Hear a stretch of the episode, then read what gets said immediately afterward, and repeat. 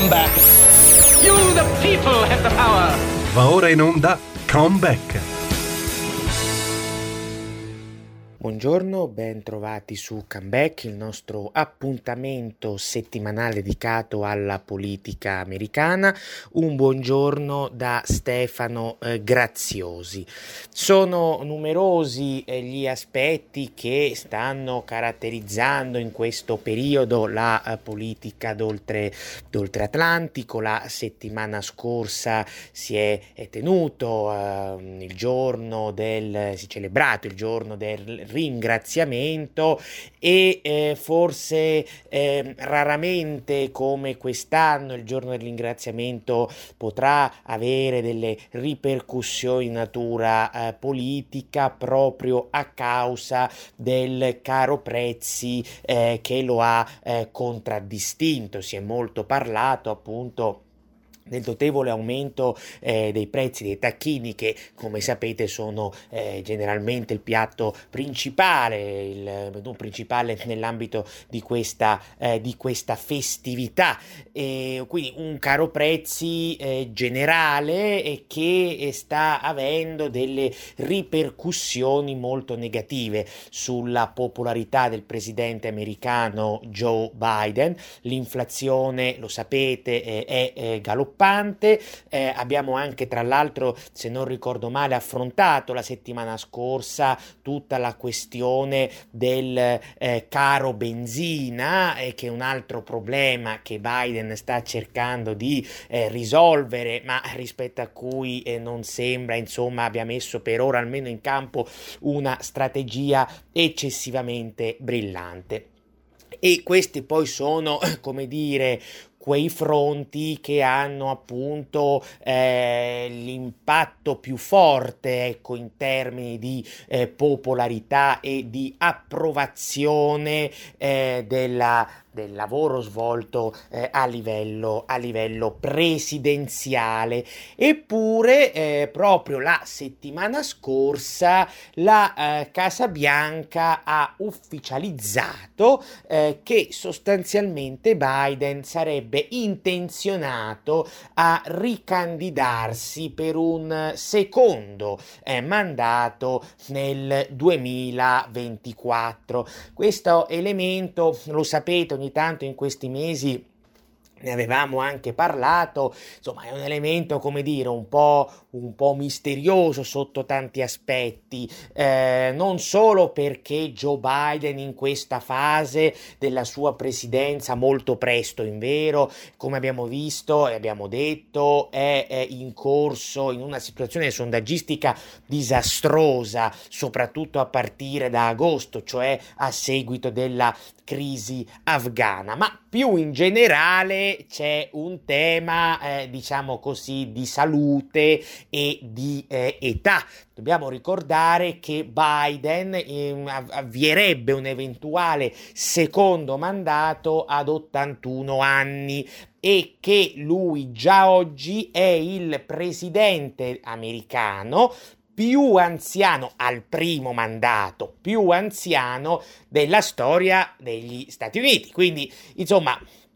questo è un, fa- è un, fattore che va tenuto presente, ma attenzione, non si tratta solo di un, eh, come dire, di un problema, eh, come dire, diciamo, eminentemente eh, anagrafico, c'è anche tutto il tema della salute, perché poi tu puoi anche avere una certa età, però reggere bene, no? Hai un fisico che regge bene, eh, cioè, Biden è esattamente così, nel senso che Biden ha, eh, diciamo, dei problemi, problemi di stanchezza fisica, anche diciamo così talvolta dei problemi eh, di, eh, di, lucidità, ma questo non è un mistero, voglio dire, era qualcosa che risultava già noto ai tempi della campagna elettorale dell'anno scorso. Ricorderete quando seguivamo già nel 2019 in questa trasmissione le primarie del Partito Democratico, le primarie presidenziali vi facevo spesso, vi sottolineavo spesso che eh, soprattutto quando si tenevano i dibattiti lunghi, perché ricorderete che erano tantissimi candidati all'epoca e quindi erano costretti a organizzare questi, anzi più dibattiti e soprattutto allungarli per far parlare più o meno tutti e c'erano appunto questi eh, dibattiti televisivi che eh, in, certi, in certi casi arrivavano a durare addirittura tre ore. Ora, quando si tengono i dibattiti presidenziali, eh, sia per le primarie sia che per la general election, i candidati tendenzialmente stanno in piedi, quindi stanno alla, su una, diciamo, ad una pedana e, e non, sono, non, sono, seduti. Ebbene, io vi, vi, vi sottolineavo già all'epoca, parliamo del 2019, che Biden dopo la prima ora di dibattito, ora, ora e mezza, iniziava a dare dei, dei, dei segni di evidente stanchezza, sia sotto il profilo fisico, ma anche, vi ripeto, in termini di, eh, di lucidità, che è qualcosa che qualcuno va a derubricare semplicemente a delle gaffe, perché lui si sa, da, da, da, storicamente è sempre stato un noto gaffeur, ma che forse, insomma, delineano che c'è insomma, anche l'età che si fa sentire dire quindi eh,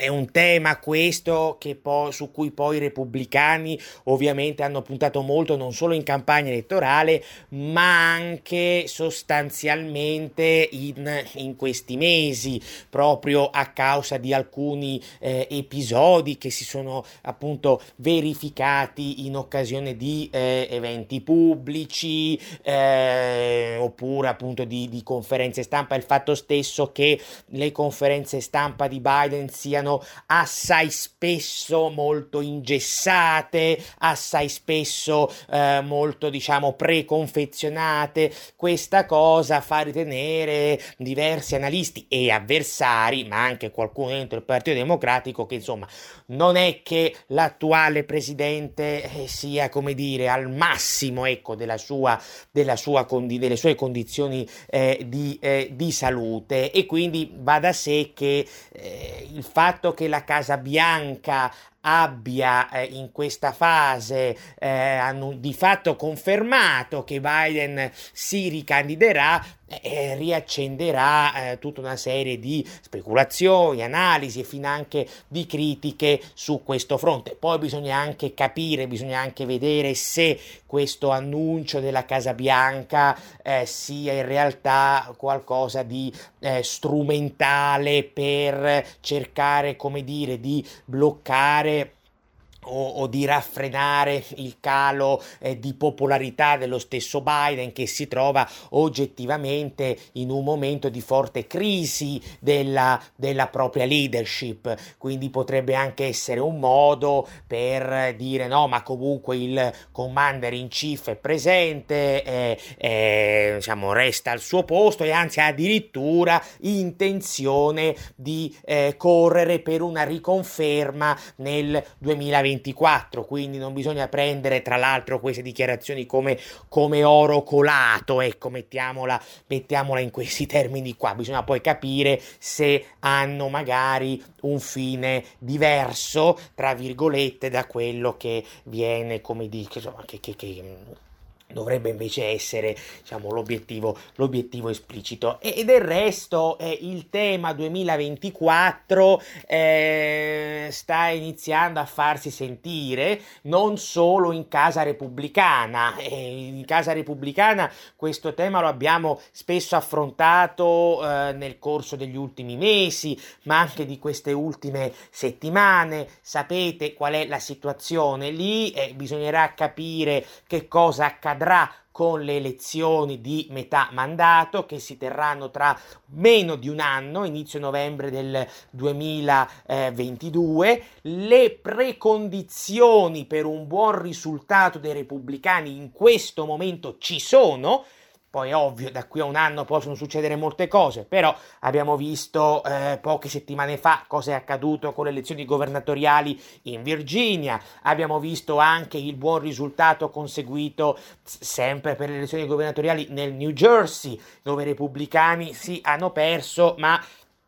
d'un soffio, quando invece i sondaggi avevano preconizzato una vittoria dei democratici a valanga di 8, 9, 10, 10 punti. Quindi le precondizioni per una vittoria dei repubblicani ci sono ed è ad oggi altamente possibile, altamente probabile ritenere che i repubblicani almeno una delle due camere eh, del congresso riusciranno a riconquistarle. Ehm, questo poi avrà ovviamente delle ripercussioni anche sulle, sulle eh, primarie repubblicane stesse perché Trump lo ha detto chiaramente alcuni giorni fa, aspetterò eh, l'esito delle midterm per sciogliere le riserve e decidere eh, che, cosa, che cosa fare. In caso, capite bene, di una vittoria repubblicana Trump potrebbe intestarsi la cosa e dire vedete sono io che di fatto ho vinto e quindi mi ricandido, laddove al contrario i repubblicani dovessero vedere le proprie aspettative un po' deluso, azzoppate, allora la leadership del partito ci metterebbe ben poco a scaricare la colpa sull'ex presidente e in quel caso capite sarebbe per lui molto più difficile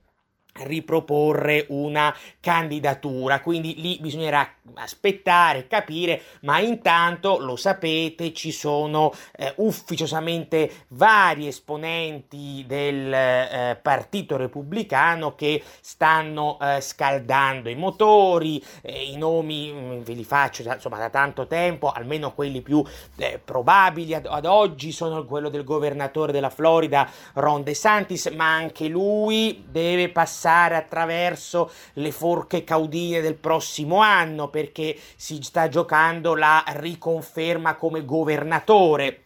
del suo stato, quindi anche lì se lui verrà riconfermato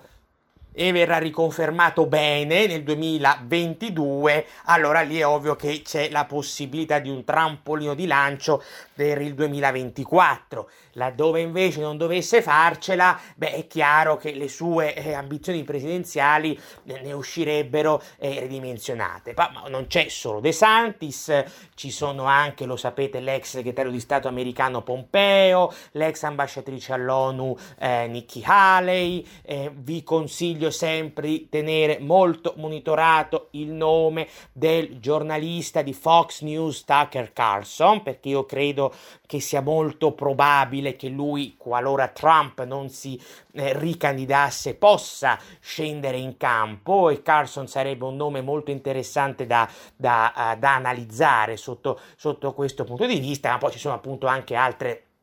altre figure più o meno note eh, che insomma stanno per l'appunto scaldando i motori. Sul fronte democratico è la situazione più difficile perché solitamente con un presidente al primo mandato non è scontato, non è scontato che poi eh, un presidente si ricandidi eh, o che la sua leadership non venga contestata. Attenzione, non è che, che accade sempre. Nel 1980, per esempio, Jimmy Carter, che era presidente uscente in cerca di riconferma, si vide sfidato al inter- all'interno del Partito Democratico per la conquista della nomination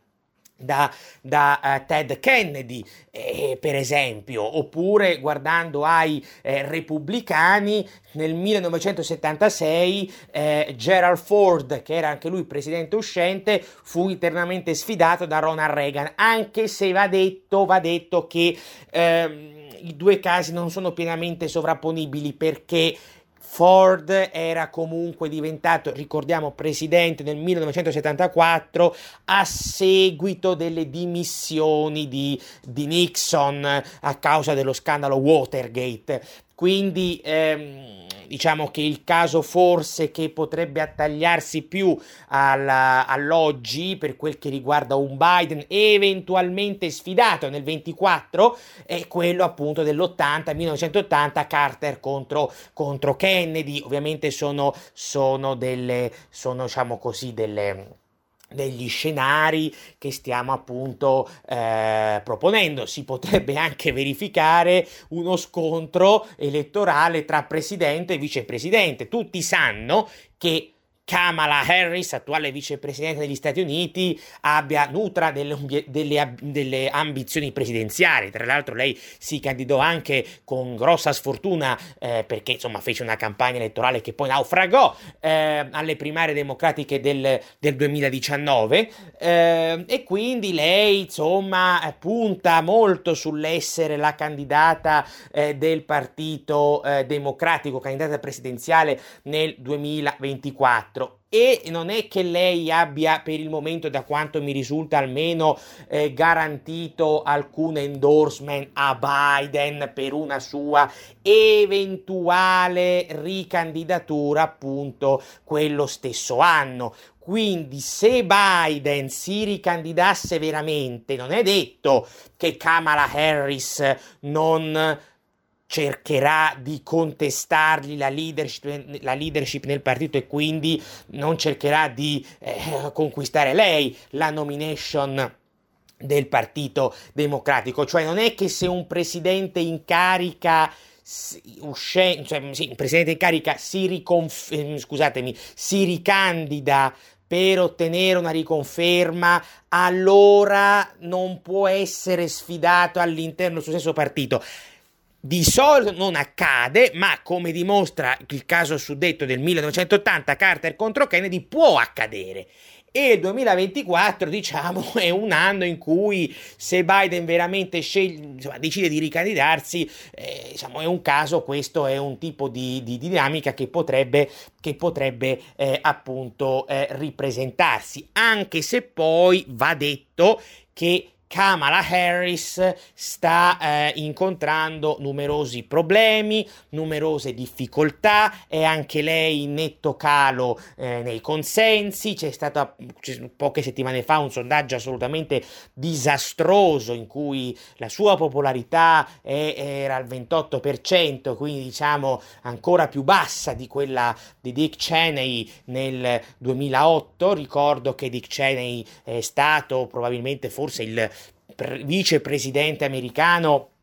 più impopolare eh, della storia degli Stati, degli Stati, Uniti, solo che Dick Cheney arrivò a quel grado così basso di popolarità verso la fine del suo mandato, durante seco- il secondo mandato di George W. Bush, mentre eh, Kamala Harris non ha ancora compiuto un anno alla Casa Bianca, eh, il primo anno diciamo di, di, di vicepresidenza eh, verrà eh, celebrato infatti soltanto il prossimo 20 gennaio. Quindi eh, anche lì, eh, se Kamala Harris ha realmente intenzione di candidarsi nel 24 alla presidenza, cosa secondo me molto molto molto probabile, beh, eh, deve cercare in qualche modo di, di, di cambiare la, la, situazione in cui è andata, è andata, a cacciarsi, perché finora eh, le sue mosse dal punto di vista politico non sono risultate troppo, troppo brillanti, innanzitutto perché i compiti che le sono stati affidati affidati da Biden a partire da tutto il tema della risposta alla crisi migratoria, quantomeno sul fronte diplomatico, beh, non sono compiti che almeno ad oggi siano, sono, possiamo definire essere stati eseguiti nel migliore dei modi e si è attirata tantissime critiche. Ma poi c'è anche questa sua tendenza, ne parlavamo anche nelle scorse eh, settimane, a eh, diciamo così a um, evitare di prendere posizione sui temi scottanti, eh, quasi nascondersi, eh, proprio perché non vuole alienarsi no, le simpatie di questa o di quella corrente all'interno del Partito Democratico, ma così facendo in realtà ha soltanto alimentato l'antipatia contro di lei, un'antipatia che sta montando non solo tra gli elettori ma anche dentro la stessa Casa Bianca, eh, come sapete eh, non tanto tempo fa, non molte settimane fa, eh, il sito della CNN ha riportato di questi grossi problemi che la Harris sta incontrando dentro la Casa Bianca, uno staff fortemente disorganizzato che rischia una sorta di implosione, ci sono appunto alcuni settori dell'amministrazione che non la hanno granché eh, in simpatia, l'accusano anche di dare troppo spazio ai suoi parenti, alla sorella e al cognato eh, per quanto riguarda diciamo così il ruolo di consiglieri ufficiosi e quant'altro. Quindi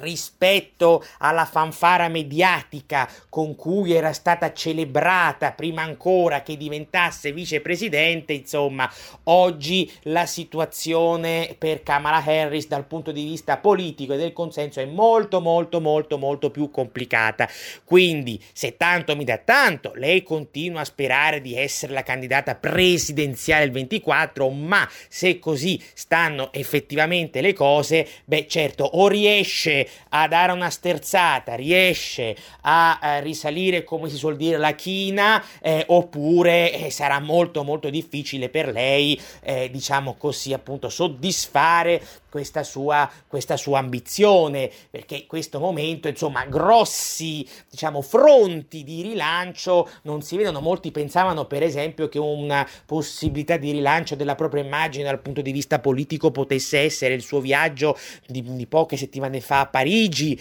eh, dove ha incontrato Emmanuel Macron, dove ha preso parte tra gli altri eventi anche alla mh, mm, conferenza internazionale sulla Libia, ma in realtà è stato un viaggio il suo che non ha lasciato lasciato eh, grossi segni dal punto di vista politico, è stato abbastanza inconsistente, quindi questi sono elementi che vanno poi a pesare anche sulla sua caratura, eh, caratura di leader.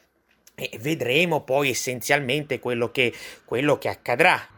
Quindi farei una breve pausa, eh, non prima però di eh, avervi invitato a, ad abbonarvi alla radio, cosa che eh, potete fare sul sito radiorpl.it. A tra poco.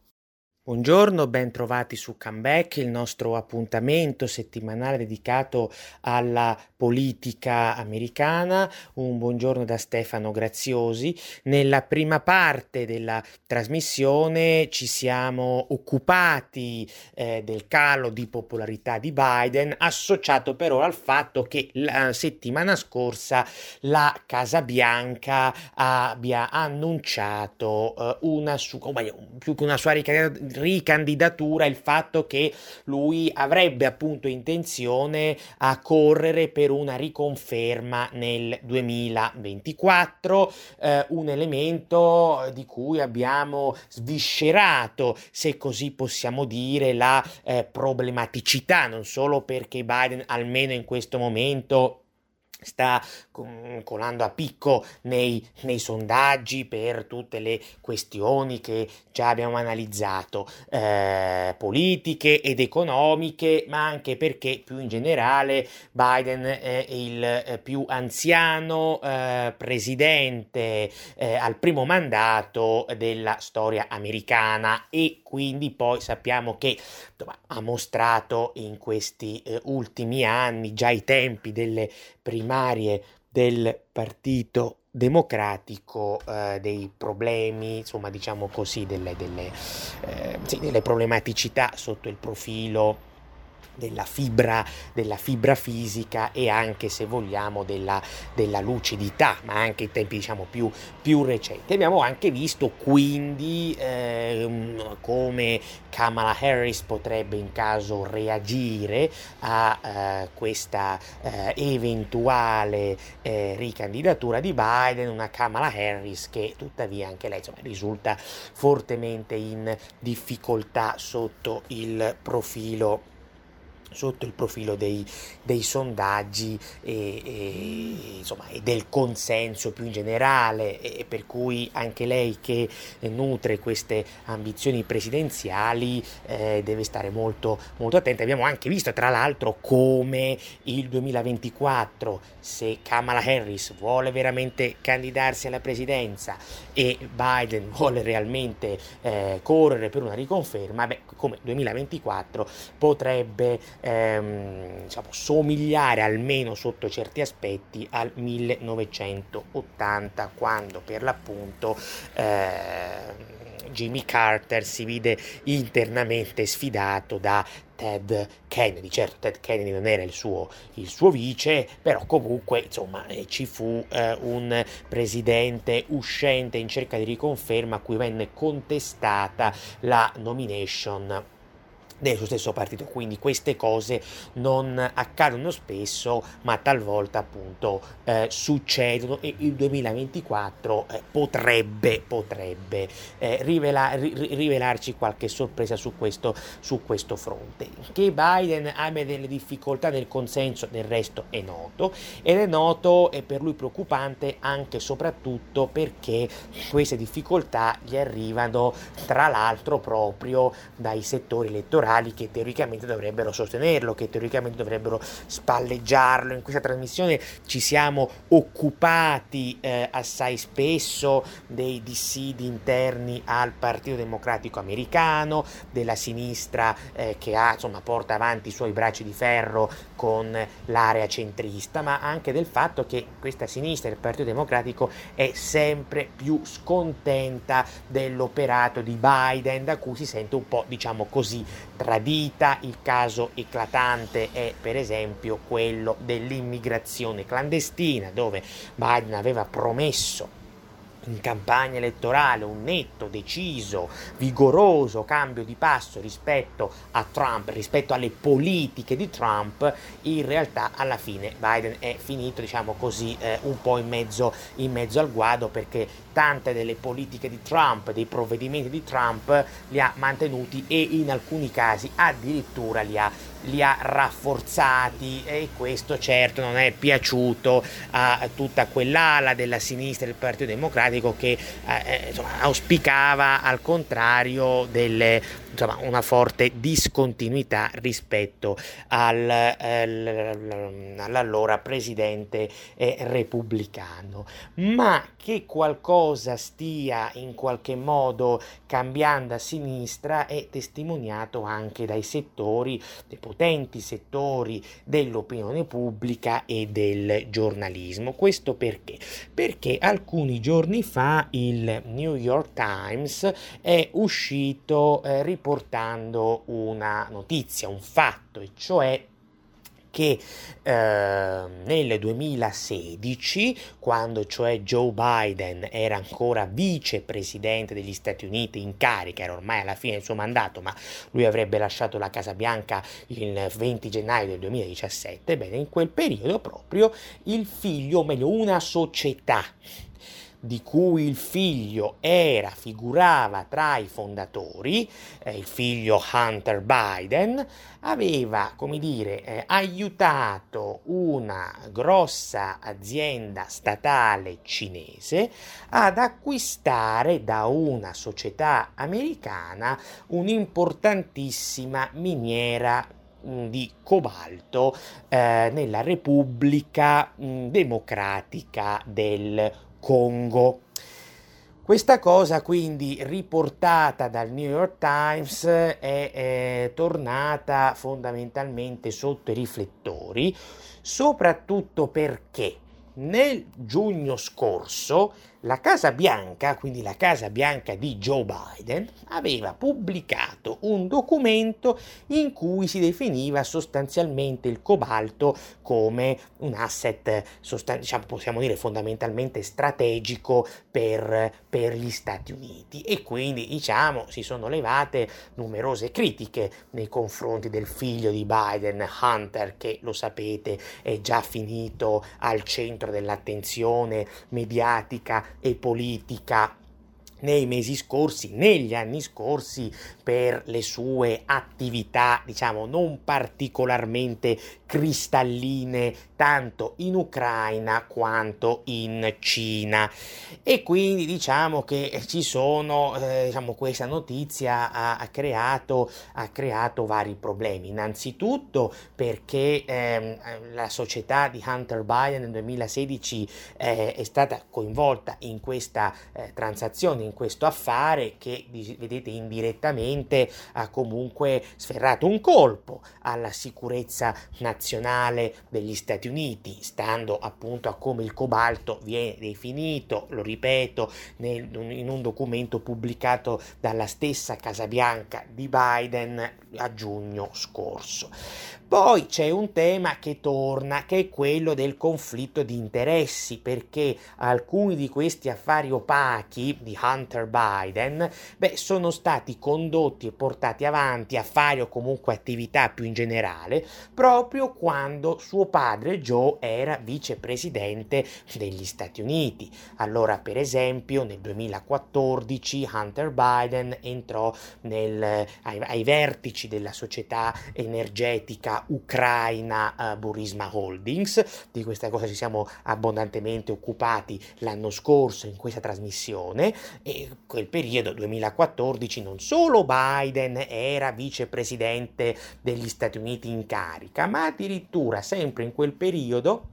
c'era era il periodo diciamo della crisi ucraina e Obama allora presidente aveva scelto proprio Joe Biden come punto di raccordo per le attività politiche ed economiche che avrebbero dovuto legare gli Stati Uniti all'Ucraina. Ebbene proprio in quel periodo eh, che cosa succede? Eh, Hunter Biden è entrato ai vertici di questa, eh, di questa società eh, energetica. Un altro caso fu il, eh, fu quando mh, mm, Hunter Biden accompagnò il padre Joe ehm, con l'Air Force 2 in Cina, a Pechino, eh, nel dicembre del 2013 e una decina di giorni dopo quel viaggio Hunter ottenne proprio la licenza per costituire quella società finanziaria, lo intende l'autorità di Shanghai, con cui poi nel 2016 favorì la transazione della miniera di cui parlavamo prima. Quindi diciamo ci sono tutta una serie di elementi, poi ovviamente Biden, attenzione, Hunter Biden intendo ha continuato le sue attività opache, soprattutto di collegamento con la Cina, anche dopo che il padre aveva lasciato la Casa Bianca, sono state documentate attività molto strane nel corso per esempio del 2017 però appunto una parte di queste attività anche corposa sono, si sono svolte quando suo padre era il numero, eh, numero due della Casa Bianca ed era appunto il vice di, eh, Barack, di Barack Obama. Quindi eh, ritorna tutto il tema eh, diciamo del potenziale conflitto di interessi. Però la cosa se vogliamo più strana di tutta questa vicenda è che in realtà la notizia della miniera di cobalto non è uno scoop nel senso che era una notizia già uscita in passato, già uscita mesi fa, tra l'altro, tra l'altro, se vogliamo, meno grave di altre, perché appunto ce ne sono state alcune più, più, più eh, diciamo, più significative politicamente, non che questa non abbia sua, un suo aspetto di gravità, eh, però se dobbiamo fare dei raffronti, eh, eh, Hunter Biden probabilmente ha commesso di peggio in passato, eh, però dicevo appunto non si tratta di una notizia perché eh, già per esempio il Financial Times aveva dedicato un piccolo trafiletto a questo fatto, se non ricordo male, nel 2019 quindi parliamo di, di molto tempo fa, poi alcuni siti eh, l'avevano ripresa ai tempi della campagna elettorale presidenziale, qui non parliamo esattamente di uno scoop. La domanda da porsi è, ma allora per quale ragione il New York Times tira fuori questa cosa proprio adesso? E, e, qui insomma non è che abbiamo una risposta, come dire, eh, certa, però qualche domanda uno se la, se la, può porre, anche perché il New York Times comunque è editorialmente parlando il punto di riferimento di un certo mondo liberal progressista che quindi è contiguo al Partito Democratico Americano, un certo mondo liberal progressista che come dicevamo all'inizio della trasmissione, sta forse sempre più nutrendo un malumore nei confronti dell'attuale presidente Joe Biden. Quindi, da come la vedo io personalmente, ma potrei sbagliare, il fatto che il New York Times abbia scelto di uscire adesso con questa notizia, che ripetiamo non è uno scoop, in una fase molto delicata della presidenza Biden, in cui il presidente è sotto attacco per attacco, voglio dire, attacco attacco politico, critica politica per l'Afghanistan, per l'immigrazione clandestina, per il caro benzina, per l'inflazione, eccetera, beh, forse non è casuale e forse, ma ribadisco forse, potrebbe magari trattarsi proprio di una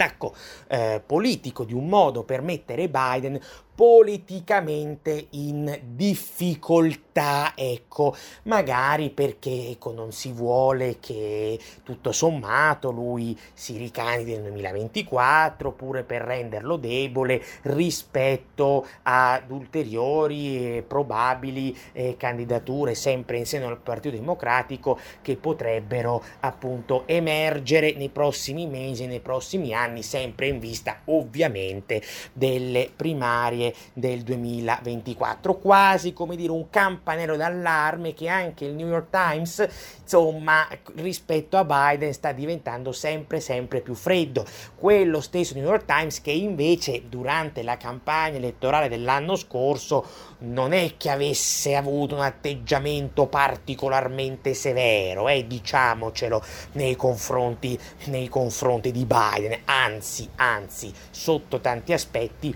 tutt'altro, perché il New York Times insomma ha portato avanti una linea su tante questioni che più, più tutto sommato era abbastanza vicina, se non in alcuni casi addirittura di supporto a, insomma, a quelle che erano le, le, idee, le istanze dell'allora candidato democratico alla Casa Bianca. Quindi al di là della vicenda sicuramente significativa della miniera di Hunter Biden, vi invito a porre l'attenzione su questo discorso molto più diciamo eh, attinente all'oggi di un, York, di un New York Times che sembra in qualche modo prendere, se così possiamo dire, un po' eh, le distanze dall'attuale presidente, contribuendo quindi a metterlo in difficoltà rispolverando una vicenda che ripetiamo sicuramente è giusto mettere sotto i riflettori ma che di fatto non è uno scoop perché era già abbastanza, abbastanza nota per quanto, per quanto nel passato non fosse stata poi granché, granché enfatizzata tutto questo per dirvi e per ribadire che in realtà Biden eh, sta incontrando sempre più difficoltà all'interno della sinistra americana e questo non è soltanto un elemento di, di carattere elettorale, infatti con la piccola nei sondaggi, non è solo un elemento di carattere parlamentare e infatti si ritrova sovente critica critiche, scusatemi, sotto la critica della corrente, eh, soprattutto alla Camera di eh, Alexandria Ocasio-Cortez, ma comincia ad essere anche un tema di eh, opinione pubblica, un tema, eh, come dire, insomma, che, che, chiama in causa uno dei principali eh, quotidiani degli Stati Uniti d'America e che, ripetiamo, è un punto di riferimento per svariate galassie liberal progressiste, quindi si tratta di una serie di segnali che eh, diciamo per il presidente, per l'attuale presidente americano, non sono, non sono particolarmente positivi. Vedremo poi ovviamente quello che eh, succederà eh, nei, prossimi, nei, prossimi, mesi, ma anche sotto questo aspetto eh, le elezioni di metà mandato saranno un test fondamentale. Come sempre vi dico, è sbagliato derubricare totalmente le elezioni di metà mandato ad un referendum referendum sul presidente in carica perché sicuramente poi intervengono molti fattori più legate alle dinamiche locali, territoriali, però, però, però è ovvio che in un certo senso c'è anche la dimensione nazionale e sotto alcuni aspetti le elezioni di metà mandato poi eh, fungono anche da una da valutazione, se così possiamo dire, per l'attività del presidente americano eh, di turno e vedremo appunto come le cose andranno. Io per oggi vi saluto e vi do appuntamento alla prossima settimana. Una buona giornata da Stefano Graziosi.